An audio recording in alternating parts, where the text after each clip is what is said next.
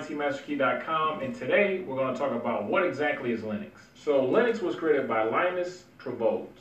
It's a free, open source, fully customizable operating system. So unlike Mac OS and Windows, it's completely open source.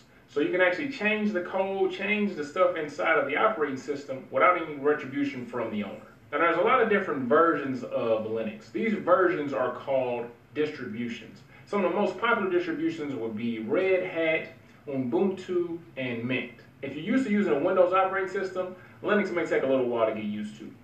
When Linux first came out, it was full command line, meaning that you had to know commands to execute anything that you wanted to do.